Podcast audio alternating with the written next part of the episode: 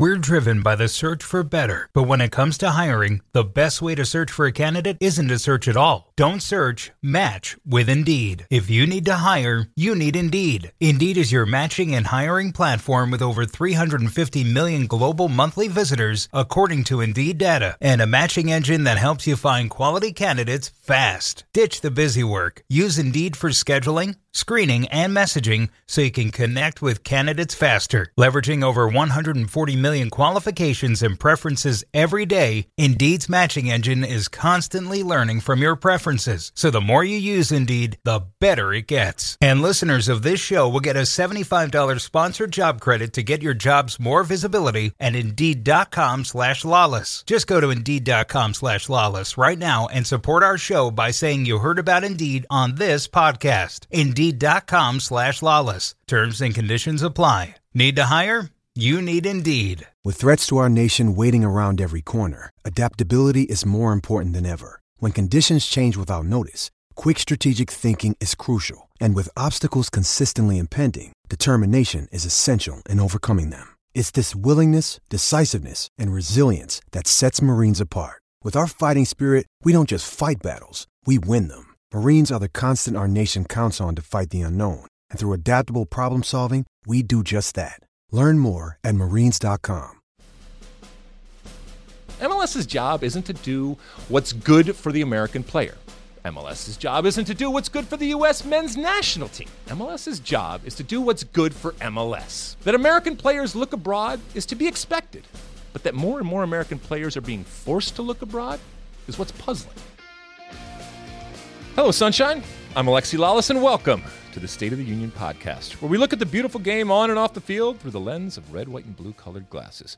As you heard, we'll be talking about the responsibility that MLS has or doesn't have when it comes to domestic talent. We'll have our Mosse Makes the Case segment. We'll be answering your questions in our #AskAlexi segment and so much more. But first, as always, joining me, my friend, my colleague, my guiding light, David Mosse. He is a soccer savant and a Fox soccer researcher and writer extraordinaire. How are you, Mosse? How's things? How was your weekend? It was great. I went to the Galaxy game yesterday.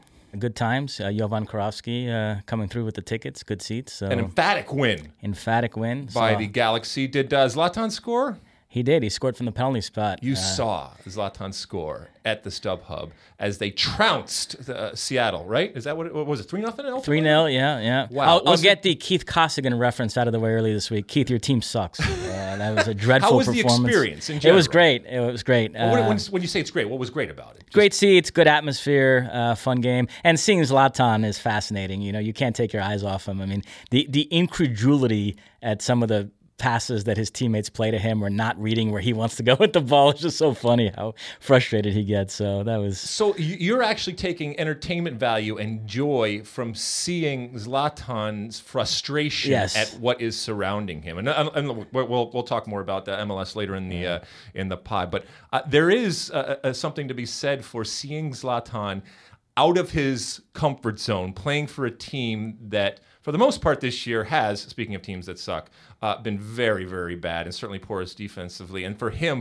first time watching him play for a team that isn't good. So you continue, along with other people, to enjoy seeing his frustration at times. I do, yeah. And at times, I think he's in the wrong. I mean, the teammate but that's made the right play, but he's not willing to, like, chase down a ball, so he wants everything played to his feet. And sometimes, you know, the playing it sort of over the top to him is the correct play, and he just doesn't want to run after it at his age. So, well, you know, as much as Zlatan would love us to have this entire podcast dedicated to him, it's not going to be. So we are going to move on. All right, ready to light this candle? Yep. All right. As always, we start the pod off with Alexi Lalas' State of the Union. Yes, indeed. It's time for my State of the Union, where I look at a part of the game from an American perspective, and it goes a little something like this. Major League Soccer has a problem. Or maybe it doesn't. Despite the increased quality and quantity of domestic American talent, MLS has been trending toward fewer playing opportunities for the American player. Now, MLS's job isn't to do what's good for the American player. MLS's job isn't to do what's good for the U.S. men's national team. MLS's job isn't even really to do what's good for soccer in America. If any of these things happen as a byproduct, that's great. But MLS's job is to do what's good for MLS. It's a business, not a charity, And it seems that MLS has decided that the American player isn't good for business. Yet. So I can see their point. In general, American players aren't as sexy, and they don't sell as well. International players, though, they have an increased market value, and often an increased real or perceived quality on the field. Incoming talent to MLS is encouraged, coveted, and orchestrated by the MLS structure. By the way, this isn't solely an MLS problem. This phenomenon has been going on in the EPL. They've been wrestling with this for years. That American players look abroad is to be expected, but that more and more American players are being forced to look abroad is what's puzzling. Because if Major League Soccer wants to be, as they say, the league of choice, quote unquote, and they want to promote their homegrown initiatives and the youth development infrastructure, then Major League Soccer needs to construct and show a clear pathway to the field. Otherwise, MLS, the highest level of professional soccer in the U.S., may very well become the league of choice, just not the choice of the American player. So there you have it. That's my State of the Union for this week. Mosse, comments, questions, concerns regarding what I said? Yeah, you mentioned the Premier League. This issue is red hot in England right now. It used to be because of national team failure. Now it's because of national team success. They had a very good World Cup this summer. They won the under-17 and under-20 World Cups last year.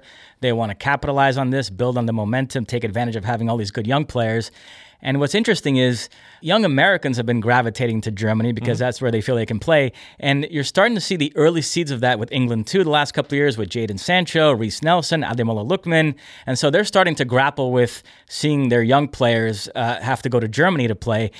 We cover the Bundesliga and MLS on Fox. When you see a Christian Pulisic, a Weston McKennie, pretty soon Josh Sargent, do you find yourself thinking, I wish they were in MLS, or the fact that they felt it was a better move in their career to bypass MLS and go to Germany is an indictment of MLS? How do you read that when you see those guys performing well in Germany? Well, as I said in the State of the Union, no matter what you do, there are going to be heads turned. You grow up in the United States, you grow up in a culture, in this case, 2018, with what American soccer certainly has become, but still what it is, and it's still relative to the rest of the world in its infancy, and so you're going to have people looking at those opportunities. But that they are being forced, I think that's where the concern is. And I want to be really, really clear. This isn't some xenophobic, nationalistic type of rant saying, the foreigners are coming in and taking all the American jobs. That's not the case at all. As a matter of fact, if any of you have listened to me for any length of time, you will know that I advocate that the league, when it comes to Major League Soccer, the rules in place shouldn't even be there. If you want to have a team that's populated with all international talent and all imported talent, go for it. Have at it. I don't believe that there should be restrictions. But this is where myself and others disagree. I was talking with my agent actually this morning, an agent, Richard Motzkin over at WMG in terms of Full Clarity, who represents a lot of American players. And when some of these American players aren't getting the opportunities or aren't getting the increase in pay that others are, and some of that money is going to lesser quality that's being imported, he obviously has a problem, and he advocates for Major League Soccer imposing and mandating changes, and ultimately, if that has to come from U.S. Soccer as the overarching governing body, he believes that there should be mandates out there, and we've seen them at different times in Liga MX and different places where things are put in place that either directly or indirectly impact. But basically what you're doing is, and I also mentioned this to State of the Union, is providing a piece of charity for American players. Do you think that MLS has a responsibility to the American player because it is, at this point, the only Division I sanctioned league in the United States when it comes to professional soccer, men's soccer? I agree with you. I don't like some of these rules. I mean, the most dramatic example is in China, where the federation feels very strongly that the domestic league should operate in the service of the national team. So they've put in all sorts of rules the last couple of years. The latest one this year is that for any league game, you have to have the same amount of Chinese under 23 players in the lineup than foreign players. And can you imagine a rule like that in the Premier League? That makes me a little bit uncomfortable, rules like that. But I think I think there should be some effort on the part of clubs to develop American players too. I think it's also good business if you develop an American player who becomes really good. He can become a fan favorite, and also if you develop a player, it means you didn't pay anything to get him. If you sell him, you're obviously making some sort of profit on it. So I would like to see MLS clubs make a little bit more of a concerted effort. But I don't know if it should be mandated. If you should have these strict rules. Well, my ears are burning right now because I can envision that MLS folks, people that work for the league, owners, coaches, GMs that may or may not listen to it, not that many do, but the ones that do, they're probably saying, yes, but Alexi, look at these players that we have had. Ownership will say, yeah, look at the millions of dollars that we are spending on the infrastructure of our youth development, whether it's through coaching, whether it's actual training facilities, all of this type of stuff that we have done.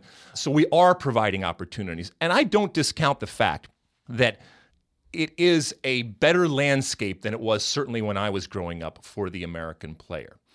And there are opportunities, but you cannot deny the fact, and the numbers are out there when it comes to, in particular, U.S. men's national team eligible players, the trend of playing time consistently now over the past few years has gone down, down, down. There's some that argue, and you mentioned England, there are some that would argue, and I've heard this argument both in terms of Major League Soccer and in terms of the EPL, that it actually makes it more competitive. And therefore, the players that do rise to the top, and the cream will rise to the top, the ones that you're getting are elite. And therefore, by being challenged as opposed to being gifted things in the forms of mandates and restrictions and regulations, you're actually getting those best players to come through. Do you buy any of that? Yeah, I think there is something to that. Yeah, I mean, the stat that everybody freaked out over was during that U.S.-Mexico game, Taylor Twellman said that only 2 of the 21 leading scorers in MLS are U.S. national team eligible. And so that got everybody on Twitter in a tizzy. And yeah, it's funny because you look at the Premier League and they've also brought in a lot of foreign managers. And foreign managers are not going to care about necessarily helping the homegrown player. And it was funny, this past summer, Manchester City were denied a work permit for this young Brazilian, Douglas Luiz, who Pep wanted to have on the team this season. They ended up having to loan him out. And Pep went on a big rant in his press conference and talked about how, I see the guy train every day. I know he's good enough. And who's the FA to tell me he's not? But then he took it a step further. He said, I don't understand this whole work permit thing in general. Anybody should be allowed to work anywhere they want, which that's Pep going to a place that he probably should stay away from, especially in this era of Brexit. But it just speaks to the fact that a foreign coach coming in, he could care less about this whole issue of young English players getting playing time. He's just looking to build the best team possible, and he feels like there's a foreign player that could have helped his team this year. He's not worried about Phil Foden and what that means for the English national team if he doesn't get on the field. So you're dealing with that too, as MLS tries to, attract these sort of big-name foreign managers, too. Those guys are going to care even less about this whole issue, and so that's something to think about, too. But keep in mind, MLS, this is by design where we are right now. This is a strategic play by the ownership of MLS. They are doing this because they believe it's best for their business. And as I mentioned in the State of the Union, oftentimes the perception of a player that is coming from the outside in is greater, and they are of greater value, whether it's a sell-on type of situation or just there's a perception that they are better on the field. Sometimes they don't. The reality after some times doesn't happen to that. But if you're selling tickets and you bring somebody in with that international pedigree and that CV that has the international part of it, automatically that's more sexy and it turns heads. And I get it.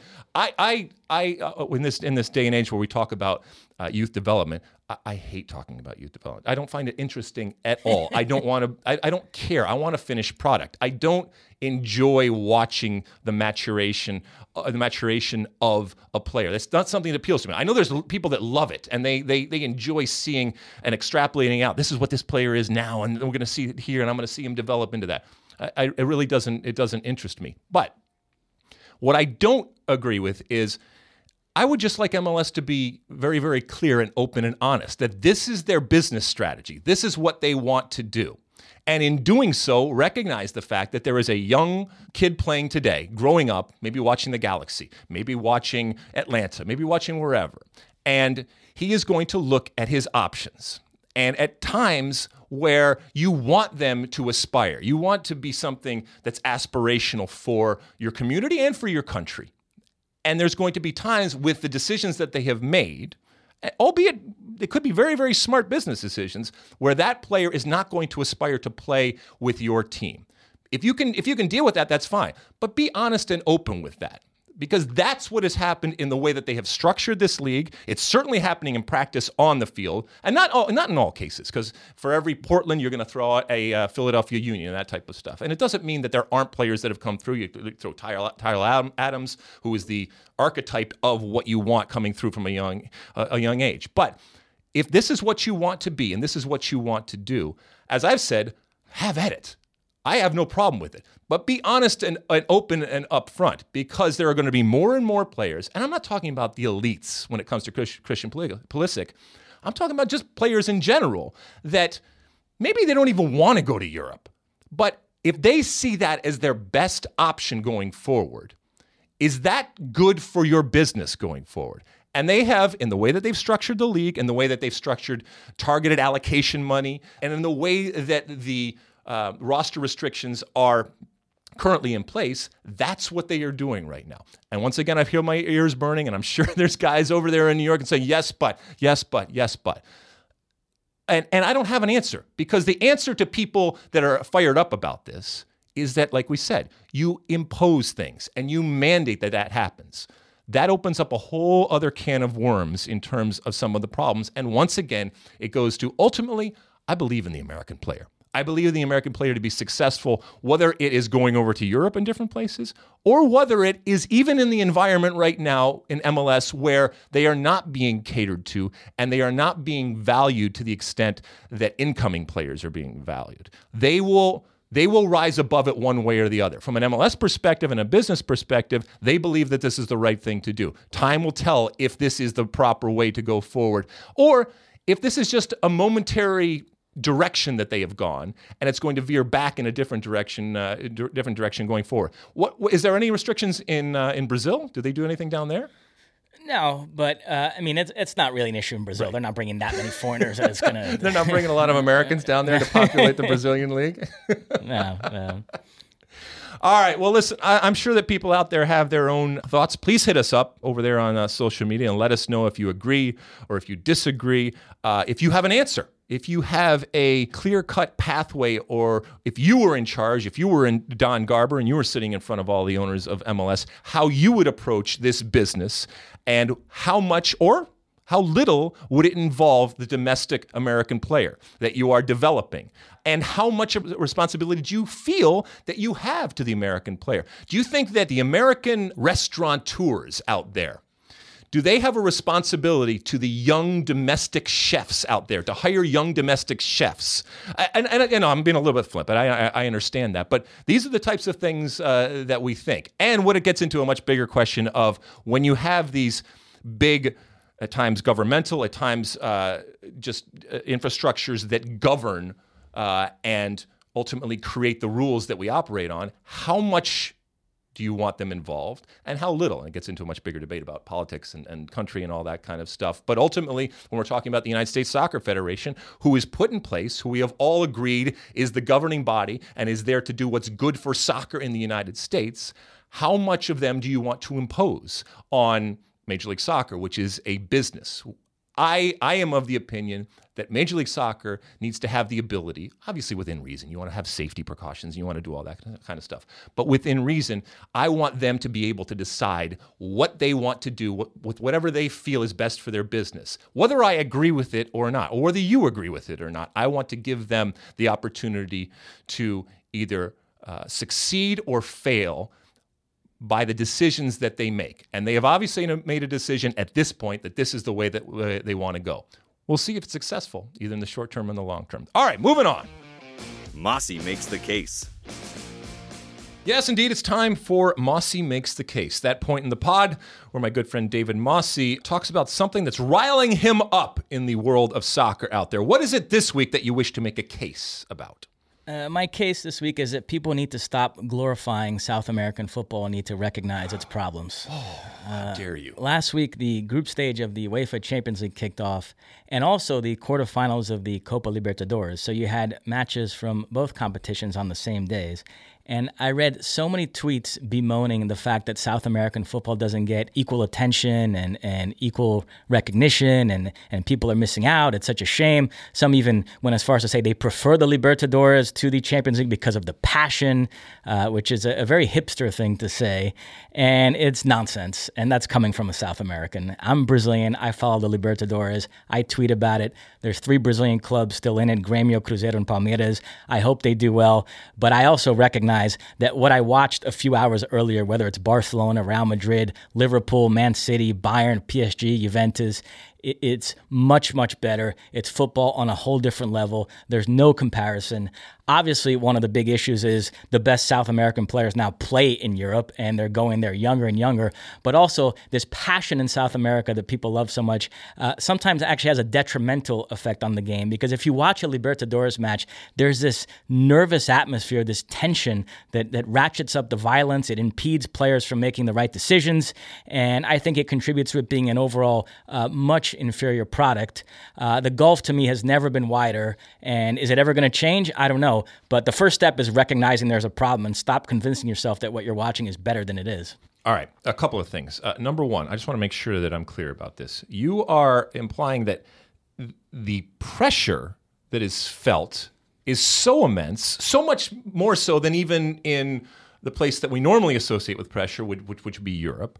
It's so much more so down in South America that the players are inhibited in terms of what they are going to do, and then therefore the quality of the game suffers. Was that what you were saying? There's something to that, yeah. And I feel strange saying that, because whatever charm there is in South American football does come from the passion of the fans. I mean, I talked about Boca last week and loving that documentary, and it's in my bucket list to go see a game at La Bombonera, and I stand by all that, but it crosses a line at some point. I'm particularly concerned with Brazilian fans. I mean, the violence in stadiums in Brazil and just the pressure that the players feel now, I think it has a detrimental effect on them. It's this nervous pressure cooker of an atmosphere that I think actually envelops the players sometimes. It's so interesting, because when we talk about the American player, oftentimes the argument for why they should go over to Europe is to get in a more competitive and a more pressure-filled environment. And you're saying that in a certain sense, when these young players from Brazil go to Europe, they're escaping the throes of a oppressive type of environment, and they actually can finally show who they are when they go into this utopian existence of playing in Europe. I absolutely am saying it. There's something to it, I'm telling you. Wow, that is a hot take. I say hot in Portuguese. Ganch. It's such a ganch take, my friend. The second thing I want to do, and oftentimes when we talk about soccer, and especially when we compare and contrast, and I'll get back to the comparing and contrasting because I have something to say about that too, but this is my question to you. Whenever we compare and contrast teams or players, or in this case leagues, or I guess in this case continents, oftentimes it's 30,000 feet type of stuff. So when you say that it's less quality, all right, how does that ultimately manifest on the field? Point to some examples on the field where it's less quality when you are watching it. And like I said, specifically as to this player does this or this team does this that would never happen over there, and why that to you is equated to lesser quality. Because I'll just finish with this. We worked with Bundesliga together. We worked it this weekend. I saw a player in the Bundesliga, one of the great leagues in the world, arguably one of the best. I saw a goalkeeper let a ball go through his legs that would make an under 10 player laugh. I saw a player who by all accounts is making millions of dollars come on the field as a substitute and miss a sitter from inside the 6-yard box and put it up 30 yards into the goal.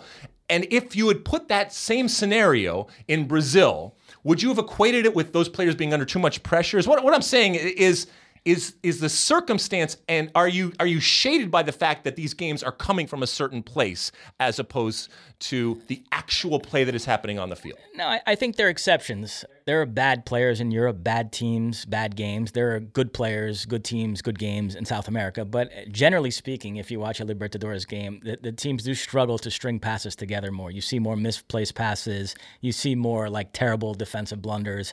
I frankly, it's gotten to the point where I have a tough time watching a UEFA Champions League game and then watching a Libertadores game right afterwards. I was going to ask you about that. I mean, when you watch a high-level UCL game and then you turn on right afterwards and watch a CCL game, or on weekends watch a big-time Premier League game and then watch MLS right afterwards, could your brain just sort of automatically shift and recognize, okay, this isn't as good and I'm not judging it by the same standard, or is it a little bit like shocking to you, the difference going from one to the other? Okay, so this is where optics and aesthetics are important. Okay, so for years, the actual grass that it's played on, that has an impact. You can laugh and you can say, oh, but that actually has an impact. The way that it is televised, from microphones to cameras to camera angles to the actual layout of the stadium, to the fact that the stadium may or may not be full. All of those different things can inform you. or like I said, can warp your perception of what is actually going on the field. The other thing is, and I learned this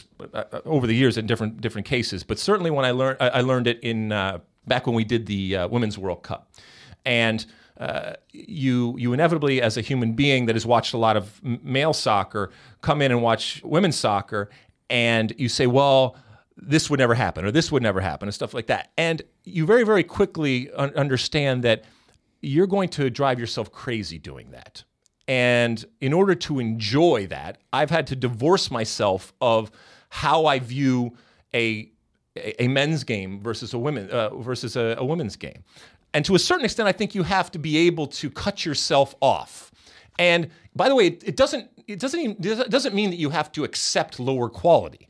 But I think you have to accept the fact that the circumstances and the environment, both on the field and around the field, can go into making what you see look either better or worse. Now, I'm making a case for it. I'm not denying the fact that that from a quality standpoint, and this is where I get into the details, and this is why I always ask people for specifics. If you watch the first touch of players, I think oftentimes the quality or the level of quality can be equated with the type of first touch that people have.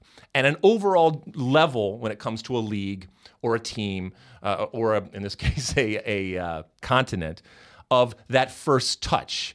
And that's something. You talked about passing, crossing the ball, that type of stuff, where there are more times when the cross is at least dangerous as opposed to into the stands or shanked here or just completely missed. It's more a pass than just a hopeful cross. Exactly. And it is at times subjective, but I think you can get into the detail, but it is nuanced. And at times it takes time to figure it out. But I always ask people, because you shouldn't let somebody get away with saying, this is poor quality, without explaining to me why you think it's poor quality. I don't have to agree once again, but I just want to hear why you think it's poor quality specifically. Other than it's not the Supreme Court's definition of obscenity. I'll know it when I see it. Well, okay, when you see it, tell it to me, but show it to me specifically as to why that's bad quality. No, I absolutely agree with you. I've always said this. There's a gulf in quality, but it's exacerbated. It's just an inferior product by things like the pitch conditions, the stadium being empty. It just doesn't look as appealing when you watch it on television. So I absolutely agree there's an element to that. Two more things on this. Boca actually played River this weekend. They lost to River 2-0 at La Bombonera. And Grant Wall tweeted that this is the best rivalry in all of sports. Now, I've always put Boca River up there as one of my favorite soccer rivalries, because I think when you're talking rivalries, it's more about the passion, the antipathy between the fan bases, the history. But if you were to interject like quality into that discussion and compare like a Boca River game to Barcelona Real Madrid, could you still find yourself making a case that anything in South America now should be put on the similar plane, that watching a Boca River game is equatable to watching Barcelona Real Madrid? How much does like the quality of the game factor into your ranking about what the best rivalries are? It doesn't. Yeah, I'm fine with that. I think it is more about, especially in the way that Grant, I think, phrased it. Yeah. Because you're going to come with U.S. Mexico, you're going to come with a million different things, and I don't think it necessarily has to do with quality. What did he say? Of any sport? Is that what he said? I think he said of any sport. What would another one that's not soccer be? What about your Wolverines? Do they have something that equates? Or Michigan, Ohio State? It hasn't been much of a rivalry the last 15 years or so. But yeah, Michigan, Ohio State. Nah, come on, that's not happening. Nah, American sports, there's Yankees, Red Sox, Duke, North Carolina, Michigan, Ohio State. But I agree with you. I think when you're judging rivalries, it's more about the past. I've always put Celtic Rangers up there, and in terms of quality, that's nowhere near the same level. Your bucket list, you don't want to go down to La Bombonera. La Bombonera. You don't want to go down there because of the quality that you see on it. No, that's not what's drawing you down there, right? I mean, it's La Bombonera shakes. Exactly. And why haven't you been down there? What, I know. It just never worked out? Just never worked out. But I've got to do this. I'm going to do it. Get with your dad. I mean, this is a wonderful father-son type of bonding trip. One last thing that was very amusing last week. So the Ronaldo red card, which we're going to talk about, happens in the Champions League. There's no VAR. So all I heard about for several hours was about, you see, this is why you need VAR. VAR would have fixed this. And then a few hours later, I watched the Boca Cruzeiro game, and there was the worst red card I've ever seen in a match that had VAR. The referee actually looked at it and talked himself into a red card. It was a play where it was a cross into the box. Two guys went for it, and their heads collided. But it was a normal collision. It was a nasty collision, but it was a normal play where two guys are going for the ball. One guy invariably got the worst of it. The referee looked at it and decided to send off the other guy. It was ludicrous. Even it was a Cruzeiro player he sent off. Even the Boca players were looking at the referee like, are you serious right now? Like, it was ridiculous. So it's just funny how VAR cuts both ways, you know? We're living in a VAR world. I can't remember what game I was watching over the weekend, but I saw a player tell a referee to go to VAR, and he was playing in a league that didn't have VAR. So, oh my goodness, it's crazy. All right, well, hit us up if you agree, once again, disagree with anything that we've said here regarding the alleged gulf and disparity of quality when it comes to South American soccer versus European soccer. All right, moving on. Ask Alexi.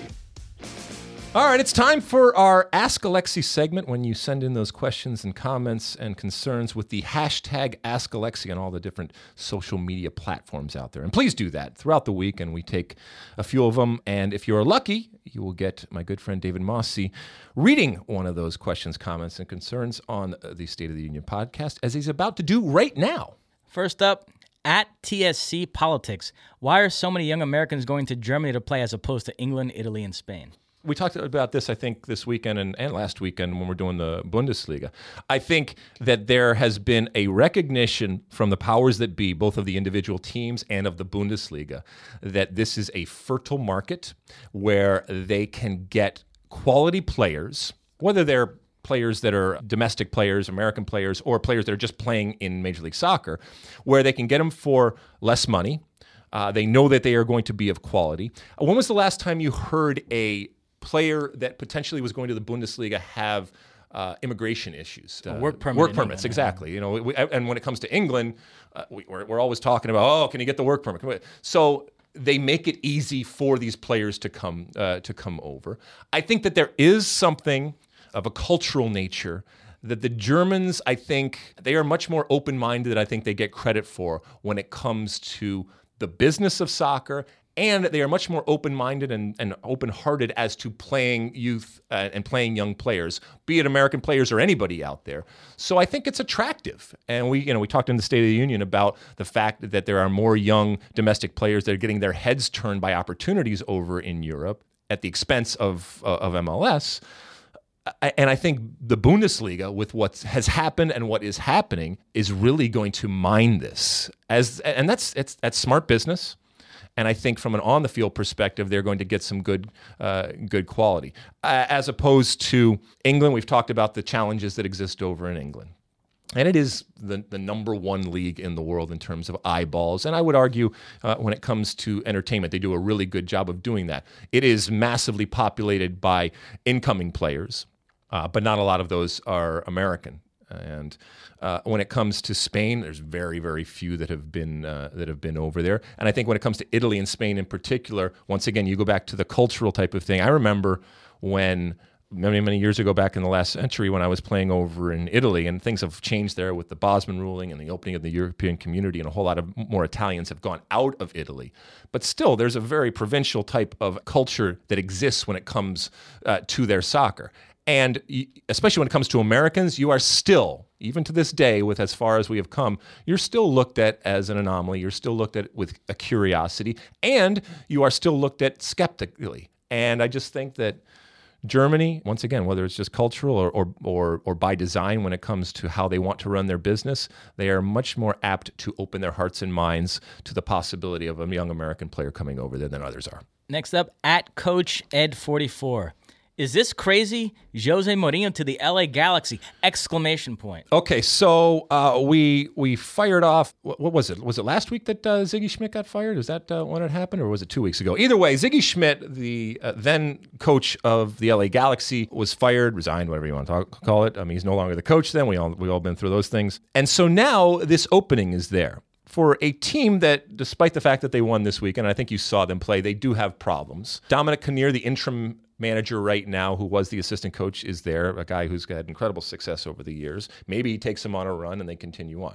There are going to be a lot of resumes that are going to be thrown and phone calls from agents and probably directly from potential candidates for this job, because this is not just the job of coaching the LA Galaxy. It's coaching the LA Galaxy in Los Angeles, which is an attractive thing when it comes to a player or when it comes to a coach. Jose Mourinho there. Is it crazy? It's not crazy, but I think it would have to come in a situation where he looked at it as a respite. He looked at it as a sabbatical, as a break away from, quote unquote, the real world. And that's a recipe for disaster. I love Jose Mourinho. I was talking to Zach Kenworth. Yes, a huge Liverpool fan. And to nobody's surprise, I asked him about Jose Mourinho, and he wouldn't mind me talking this. He said, "I'm over him. I'm done with him." You know, and there's a lot of people I think that have gotten it's gotten old for them. Even people that support him. I am not one of those. I still love him. I still think he's quality. When it comes to coaching the LA Galaxy, I find it very hard to see this as happening. And even if it could happen, I'm not sure that that's the way that the LA Galaxy needs to go right now, despite my love for Jose Mourinho, because I don't think that he would be coming for the right reasons. I would think he would be coming, as I said, as an escape, as opposed to coming to do the job. And Mourinho involved in a tasty game this week. Manchester United faced Derby County in the League Cup. That's Mourinho managing against Frank Lampard. So, in the what? League Cup. Okay. That's Alex Dowd's two favorite human beings, Jose Mourinho and Frank Lampard. He's a big Chelsea fan. So. Right, I heard. Finally, I'm excited for this one. At Patch Smith 21. You talked about the top 5 greatest U.S. soccer players in your last podcast, excluding goalkeeper. Actually, it was top 10, Patch. I'd be interested in hearing the top 5 U.S. goalkeeper list as well. Who you got? Interesting. So, yes, I did exclude goalkeepers because they are a necessary evil. They only play one position, and I think you could almost populate the entire top 10 with the type of quality of goalkeepers that we have had over the years. I have said this on the record before that when I don't think I can come up with my top 5 here, but maybe I'll do that for next week. But I will tell you this. You're going to have deference to players that you played with, right? So, and I'm not just saying because I played with him, but I would probably put Tony Meola at number 1 for this reason: his ability with his feet. He was playing at a time. He actually played through that time where you couldn't pass it back to the goalkeeper. He was involved in that whole changeover stuff. But even before that, this was a guy who, whether I was on the field or not, I felt comfortable and confident that he was not only going to be able to control the ball with his feet, but he was going to act as that. He was a man ahead of his time, really. Jose Mourinho would have loved Tony Meola because of his ability to be a distributor of the ball from a goalkeeper and now, in this day and age, a slash sweeper type of position. He also made the big saves.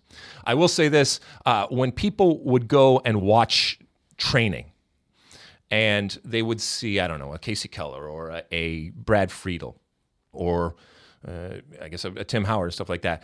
And they would juxtapose it with Tony Meola. You would leave a training going, how is it possible that Tony Meola is starting over any of them? And at different times he did, and certainly early days. And then Brad and Casey and Tim had their time. And the reason was when the whistle blew, despite what he may have done or not done in training, Tony Meola was a gamer, and he would save the ball, and he would save your ass. And as a defender, you wanted someone to do that. So maybe next week I will come in. It's a good question. Maybe next week I will come in with my top 5. But I'm already telling you right now that I'm pretty sure. But I'll think about it over the week, and I can be convinced. So if you're out there and you want to try to spin me as to why it shouldn't be somebody else. Alex Dowd, as a Chelsea fan, does the name Dan Petrescu mean anything to you? No, it means nothing to him. It does mean something to Tony Meola. Oh, really? You're going to go to the near post. Is that what's... Yeah, explain it to the listener. I mean, you can't have an inside joke on a podcast. 94 World Cup against Romania. And this is where I will defend Tony Meola on that. So for those that don't know or weren't even born, and there's probably some of you out there, back in, once again, the 1900s, there was a World Cup that was held in 1994 in our own country here in the United States. Yours truly was a member of that team. We played Romania in what was the third game of the group stage of the World Cup. Romania, populated by a bunch of very, very good players. And we lost 1-0 at the Pasadena Rose Bowl. And the goal that came was off of what looked like a cross shot from the side. Basically, Tony got beat near post, which for a lot of goalkeepers and for a lot of soccer aficionados out there is sacrilege. I will, to this day, defend that because Tony Meola cheated the cross constantly. I happen to believe it's good to cheat the cross because you're playing the odds. And the odds that that one thing goes in, and yes, it happened at the worst time, which is Murphy's Law or whatever, you know, the soccer gods will smite you at the most inopportune time, and that's what happened.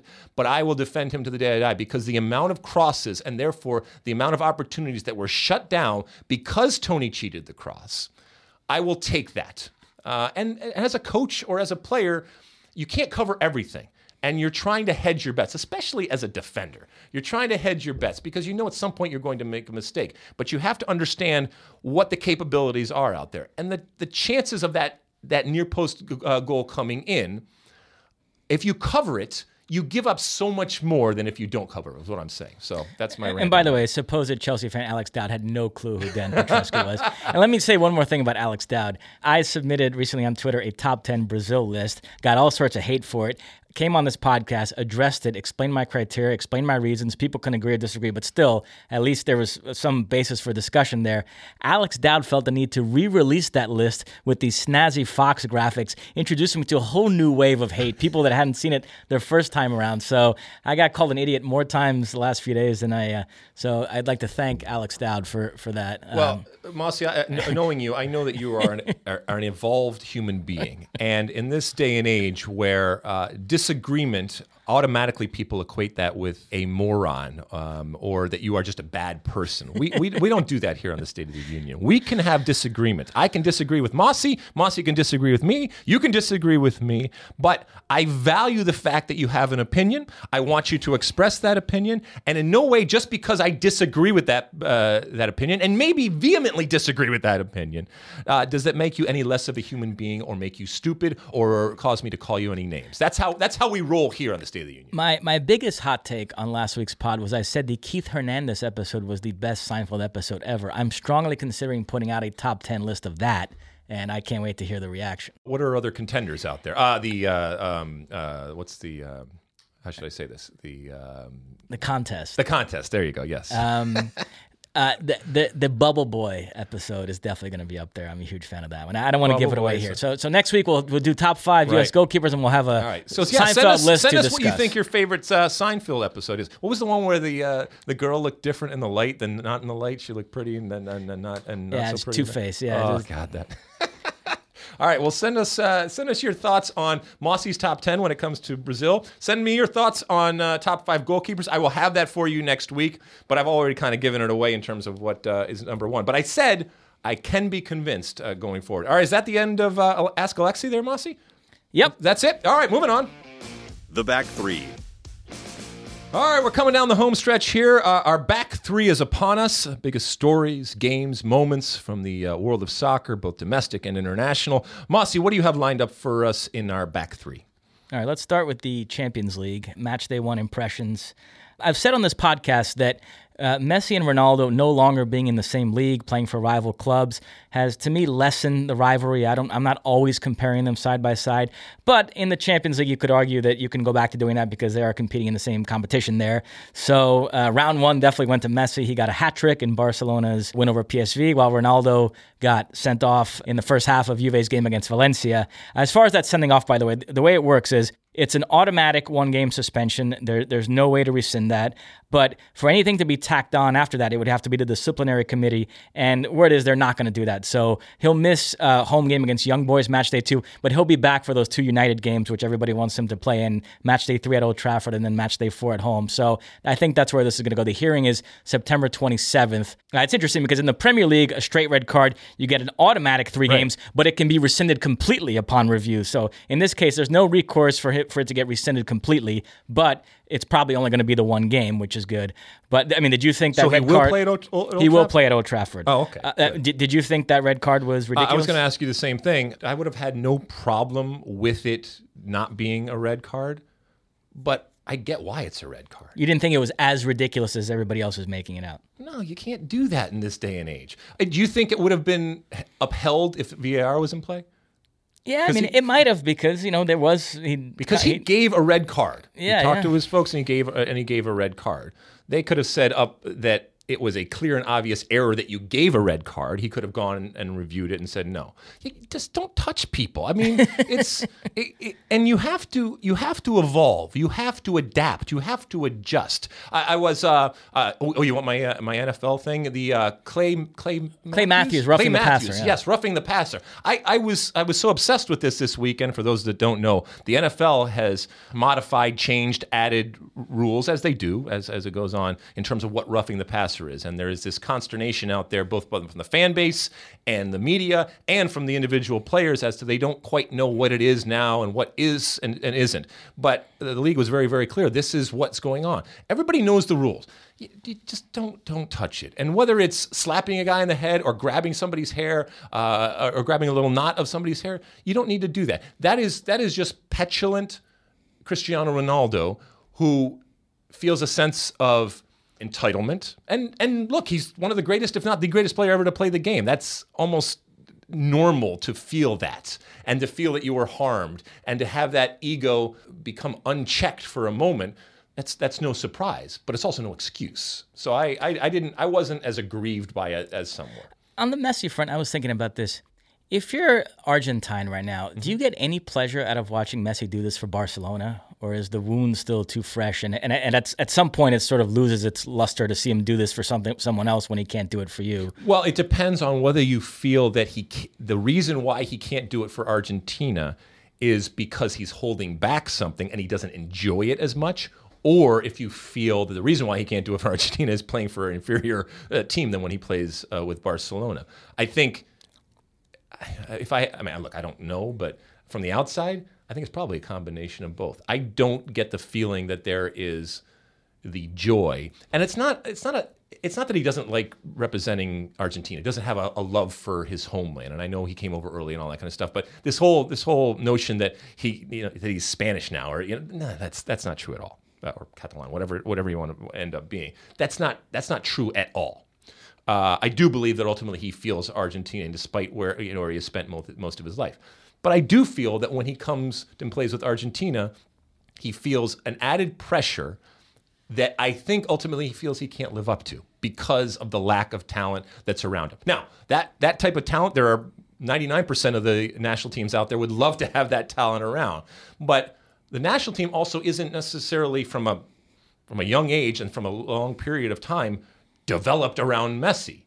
A little bit of it is, but certainly not in the way that Barcelona has been over the years. So that's how I see this whole strange thing play out when it comes to Messi and Argentina. A couple more things on the Champions League. There's a big Neymar rant coming, but first let's hit on the Americans. Pulisic with the winner for Dortmund against Bruges, yep. McKinney with an assist, and Schalke's draw with Porto. Big week for Christian Pulisic. So what did you make of that? I thought that for Christian Pulisic, this was something that he needed to do. This is a Christian Pulisic who is now being accused of dodging the U.S. team, which I don't think he is, but certainly he needs to get back on the field with the U.S. national team. This is also a Christian Pulisic who we know there's plenty of challengers behind him, and we didn't want to see him get Wally-pipped. Well, he said there is no Wally-pip happening here. Not only did he come on over this week and score the goal in Champions League and score the goal in his Bundesliga outing, but he proved that he is the leader of this team. Good things almost solely happened when he had the ball. He was in a proactive type of mode, an aggressive type of mode, a forward-thinking type of mode that set him apart, regardless of the fact that he's American. That's all. We're all proud of that. But if you had no idea who these players were and you watched that, you would immediately zone in on Christian Pulisic and say, without this guy, this team is nothing. And certainly in this form under Lucien Favre, what Borussia Dortmund has become, this more pragmatic and therefore, in parentheses, boring team, Christian Pulisic is the entertainment value and the exciting part of it right now. So a huge week for Christian Pulisic. You ready for my Neymar hot take? Yes, go ahead. Lay it on me. I think I miss diving Neymar. Because he's making an effort this season to curb his diving and theatrics. There was none of that at Anfield, but it's also made him strangely subdued. I think he kind of fed off the hate from the crowd and played with a ferocity when he was diving and getting under the skin of people, and I'm just not seeing that right now. I thought his performance was ridiculous against Liverpool in that game. He looked like he didn't want to be out there, and Thomas Tuchel got it completely wrong in that game. I mean, PSG had a terrible summer. They didn't sign a defensive midfielder, so he's starting Marquinhos there and trying to pretend like he thinks thinks that's his best position. It's not.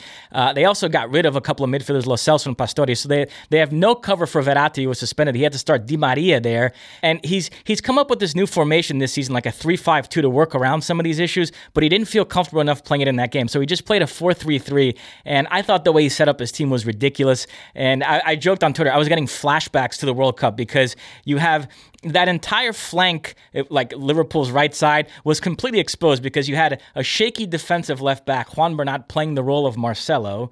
You have a midfielder who's not really a midfielder, Di Maria, playing the role of Coutinho, and then Neymar not tracking back. And so that entire side of the field was exposed for Trent Alexander-Arnold to keep bursting up the field. And I thought the way Tuchel set up his team was horrible. He never adjusted.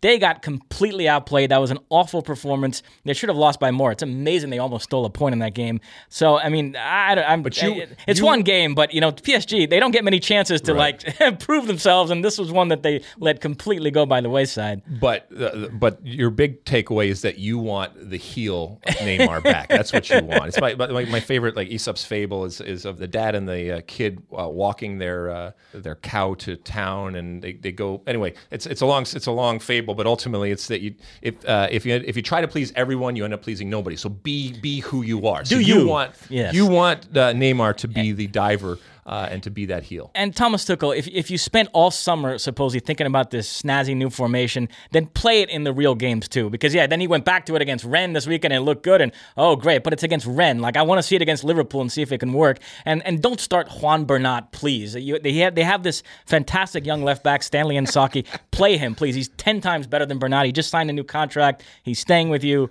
Play him. So PSG have a lot of issues right now. In fact, if I'm making a list of teams that can win the Champions League this season, and you know how high I am on Mbappe, who, by the way, scored in this game, I think is the greatest thing ever, the second coming of Pele, but I'm almost to the point where I can't even put PSG on a list of contenders because I'm down on that team right now. You are down. Who did they play this weekend, PSG? Rennes. Yeah, nobody cares. Okay, moving on.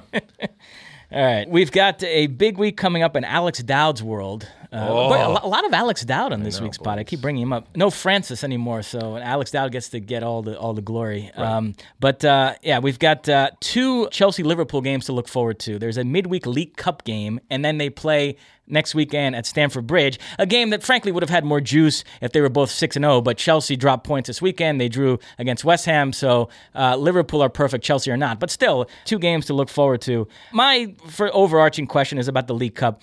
Jurgen Klopp gets hit over the head over the fact that he hasn't won a trophy yet with Liverpool, but the League Cup is where this trophy stuff starts to get a little goofy to me. I mean, would it really affect your opinion of the job he's doing at Liverpool in one way or the other if they won the League Cup or not? Shouldn't he put all his energies into stuff like the Premier League and the Champions League? Yeah, I feel that way too. But in this day and age with the Super Club and with the amount of money, with the amount of players that you have, pointing to a little trophy as to you wanted trophies there, I give you trophies. Exactly. Well, but there are people that think he's got to win something. So they got to the Champions League final last season, didn't win a trophy. He got criticized for that. If they lose in the round of 16 of the Champions League this season and don't come near winning the Premier League, but win the League Cup, is anybody going to look at that as like this was a step forward for him at this club because he won a trophy? No, you would say it's a step back because in the competitions that mattered, he performed worse. So I find this whole trophy thing it can get a little bit out of whack. They didn't win Champions League last year. What if they would you rather have them win FA Cup or something like that and instead of finishing runners up in Champions League? No, of course not. There is a hierarchy when it comes to trophies, and if you're just going to rest on winning a trophy, then what are we doing here, especially with some of these ridiculous trophies? All right, what else? And we'll end on this. MLS playoffs. I told you I went to the Galaxy game yesterday. They got a big win, 3-0 over the Seattle Sounders. So that improves their situation. What's your overall take on the Galaxy, whether they can get in, and the MLS playoff picture as a whole? It's going to be real close right now because the LA Galaxy is right behind Seattle. I'm not sure they're going to catch Salt Lake, so it's going to be a battle between the Vancouver Whitecaps at 40 points, LA Galaxy at 41, and Seattle Sounders at 44. So that's going to be a fun little battle. We will actually have a whip-around show coming up later on sometimes? I'll tell you more about that in a little bit. But I know Rob Stone and I are going to be doing some stuff where we're whipping around a bunch of different games that are going on, because it's going to come down to the wire when it comes to the playoff race here, especially when it comes to the Western Conference And right now, I mean, you got that DC United team that is flying, has games in hand, and is sitting 5 points behind Montreal. So this is a fun time of year as everybody jostles for a chair in this musical chairs type of thing when it comes to making the playoffs. As everybody knows, MLS does not have promotion relegation. What MLS does have is this playoff line. And for a lot of teams, not all teams, but for a lot of teams, that is the line that delineates and separates between good and bad, success and failure. You don't make the playoffs in a league where actually more than half the teams make the playoffs. That's a problem, and you will be called for having a failure of a year, as a lot of these teams will. Now, for some of them, it's nothing new. For some of it will be new, but our friend, Brad Friedel, also at 35 points right now with DC United. So they're jousting for this final spot. So it'll be fun as we come down to the wire here when it comes to Major League Soccer. And if Dom Kinnear and that LA Galaxy team that you saw, well, if that LA Galaxy team shows up over the next few games, they're going to make a real run at possibly squeaking into the playoffs. And we have seen it before, not just with other teams, but in particular also with the Galaxy. You squeak in, then anything can happen, especially when you got Zlatan up there. Anything else? That's it. All right, so that finishes off our back three, and it brings us to the end of yet another episode of the State of the Union podcast. And at the end, I always give you my one big thing. You mentioned that Francis is gone, so I think it only appropriate that we welcome in a new member to our team, Luis Aguilar, right? Did I say that correctly? Luis is from Pasadena. I asked him if he knew anything about soccer, and he said that he's been working Bundesliga, unbeknownst to us, because they evidently won't let him even come face-to-face with any of us in the beer cellar that we are working.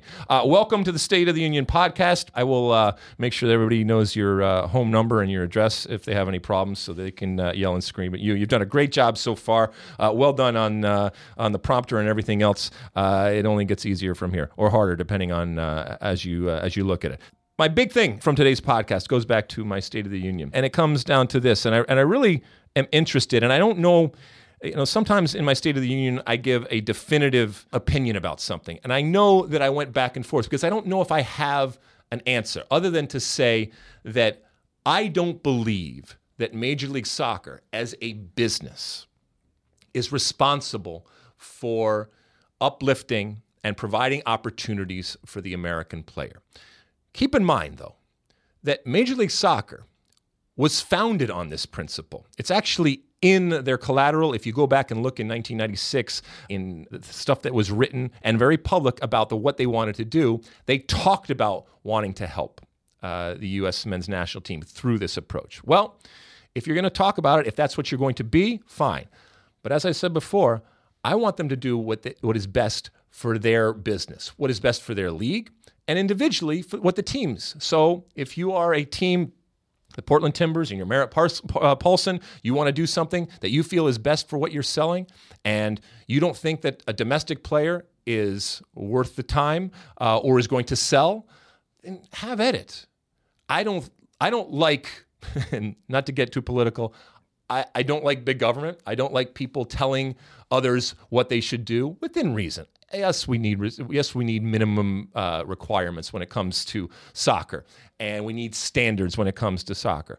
But ultimately, when it comes to the business of soccer, I want to give people the opportunity to do what they feel is. And look, if there is another league coming up that believes that the domestic player is right for their business, and if it is right for business, then there's an opportunity for them to give the people what you are saying that they want. But ultimately, from Major League Soccer or any league standpoint, or really any product standpoint, you need to give the people what they want. Not necessarily what I want or what you want, what you think that they want. And that's what's going to happen. But in doing so, recognize that I don't want you coming and complaining later on when there are American players that are nurtured, that are fostered, some even through the MLS system in terms of the academies out there, that then say, you know what, I have a better option and my future is better by going overseas and bypassing Major League Soccer, because this is a situation that you have created. This is a situation to a certain extent that you can fix. If you opt not to do it, then don't complain later on when an entire generation of American soccer players don't look to you as their, as you like to say, league of choice going forward. All right, with that, we come to the end of another podcast. I want to thank everybody for tuning in.